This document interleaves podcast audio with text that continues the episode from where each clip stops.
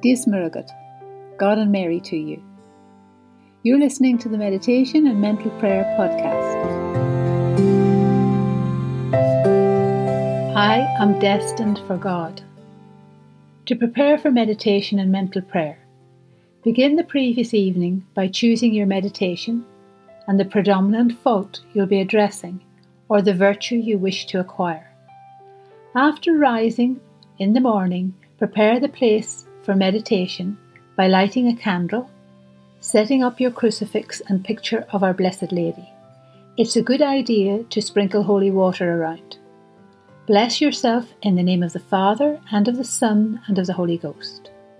Bring to mind and welcome God all around you. Kneel and adore. Settle yourself to do your meditation and mental prayer. Keep aware that God is all around you, He sees and is listening to you. In the following meditation, inspired by Ignatius, we consider two points. Number one, I belong to God.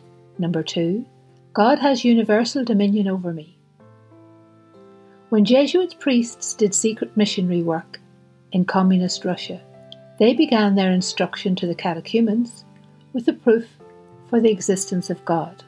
With the Ignatian meditations, it is presupposed that the aspirant is Christian and believes in God. So we do not need to ask, Who is God? Our next questions are, Who am I and why am I here? Here is how Ignatius answers that question. He says, I am destined for God. The most important thing about us, believe it or not, turns out to be our relationship with God. Not only do we ask, Why am I here? but Where am I going? The answer, I'm going to God. I have no option. I'm on my way to God whether I like it or not. That's the truth of it. That's just how things are. It is as if, when I entered the world, I was encased in a body. I will journey through this life destined to abandon this body. I will step out into the reality of God. So Ignatius would answer the question, Who am I? By describing the human being as a creature made by God and totally dependent on God. And so Ignatius begins with a relationship between man and God. He wants us to meditate on the reality that we live under absolute dominion of God. The most important piece of information is that mankind is on its way to God. I belong to God. God has absolute and universal dominion over me. Now just sit with that thought for a little while in your meditation. I belong to God. Sit with this truth in your mind, in your heart, loving the truth and loving God. Feel how those words have life in themselves. I belong to God. His Majesty owns me. He brought me to life from nothing. He has all prevailing dominion over me. His ownership permeates my being. I belong to God. He caused me to come into being for a reason. The reason he created me for Himself.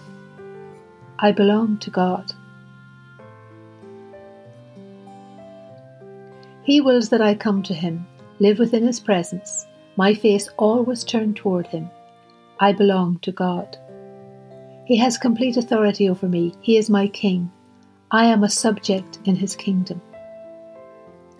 The world belongs to God, all heavens and the earth, the moon and the sun stars belong to God. They are His. He created them from nothing. All belongs to God. I belong to God. I am destined for God. Ego sum alpha et omega. I am Alpha and Omega, the beginning and the end, saith the Lord God, who is, and who was, and who is to come, the Almighty. I am destined for God. Jesus said to him, Thou shalt love the Lord thy God with thy whole heart and with thy whole soul and with thy whole mind. We join with Jesus when he said, Begone, Satan, for it is written, The Lord thy God shalt thou adore, and him only shalt thou serve. I am destined for God. When I follow Satan by committing sin, I'm disturbed and unhappy. I'm not at peace. When I recognize Satan's traps and turn away quickly to keep the commandments of the Most High God, I feel at peace. We were made for Thee, O Lord, and our hearts are restless till we find peace in Thee. Non serviam, I will not serve, said by Satan, will not be said by me. I say serviam, I will serve. You are my king, your majesty, it is my duty to serve you. It is necessary that I serve you. It is not necessary that I have worldly success. It is necessary that I serve God. It is not necessary that I own a new car, a new house, many possessions. It is necessary that I serve God. It is not necessary that I am honoured among family and friends. It is necessary that I serve God. I exist to serve God, to love Him, to know Him. Lord, you said to Abram, Fear not, Abraham, I am thy protector and thy reward exceedingly great. Your Majesty, I know you are my reward. I walk toward heaven, I run toward heaven, I turn away from hell. I renounce the devil and all his empty promises. I choose you, Lord, I choose heaven. It is at this point, or a point just like it, dear listener, that you become still and dwell on the truths that you have just read or spoken from your heart. It's time to move deep into the narrative, understanding it. In a way, you, you breathe it, live it in reality. Even if you only hold on to one word, repeating it over and over, until the full force of it consumes all of your focus, you may want to be silent. Your talk now to God can take any form that presents itself, as long as it is spontaneous and from the heart. Here's a wee example of how you might talk to God in the colloquy. In you, my God, I see my faults. I am guilty of lack of control in everyday situations. I'm guilty of showing irritation, irritation with my family, with friends, with strangers, and with things.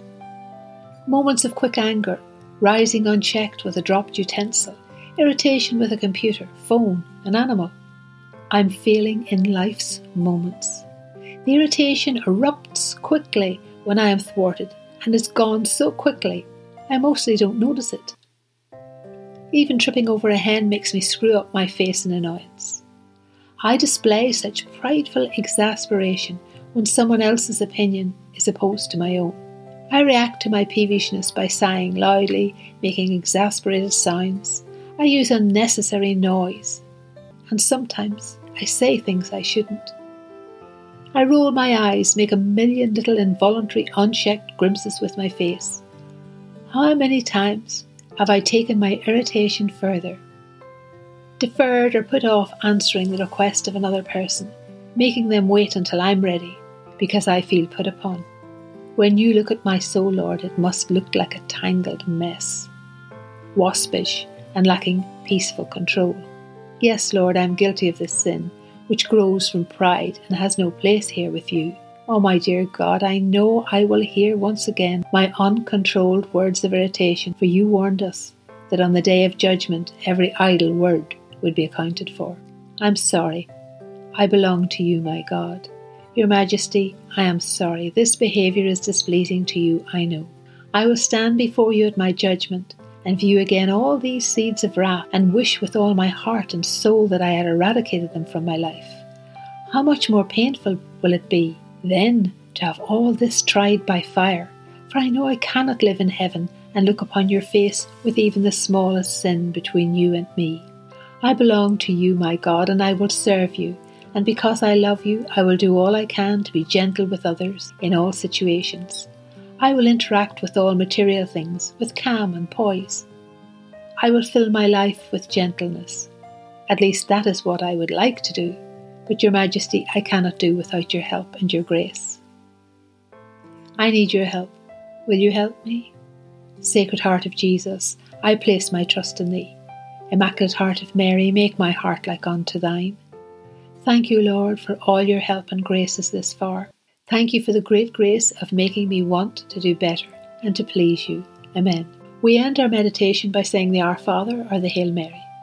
Having finished the Our Father, which is a short vocal prayer, we move from the place where we did our meditation and we begin to review how successful we were in the meditation and the movement of love we experienced.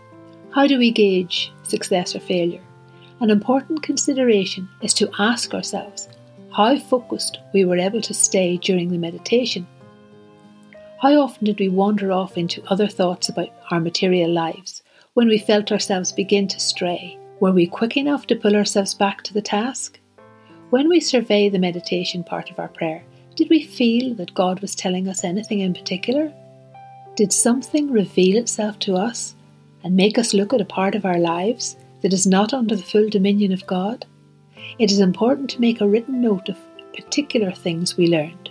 What resolutions have we felt led to make after this meditation and our mental prayer? It is usual to end our meditation with an Our Father or an Ave Maria, as we've said. What is termed vocal prayer, as in saying Our Father, with its strict formula, is very different from mental prayer. Or is it? Having or coming to the end of our mental prayer, when the words of the Our Father are pronounced, generally you find that if the meditation has been successful, that the graces received will still be falling on your soul. As you recite the prayers, the mind and heart will still be so involved with God and the Our Father so focused as to appear as mental prayer itself. I belong to God. I am destined for God. You've been listening to the Meditation and Mental Prayer podcast, Catholics Talking to God. If you find this podcast interesting and would like more information on Catholic meditation, or you just want to have a wee look at our site, it's meditationjournals.com. Thank you for listening. God bless.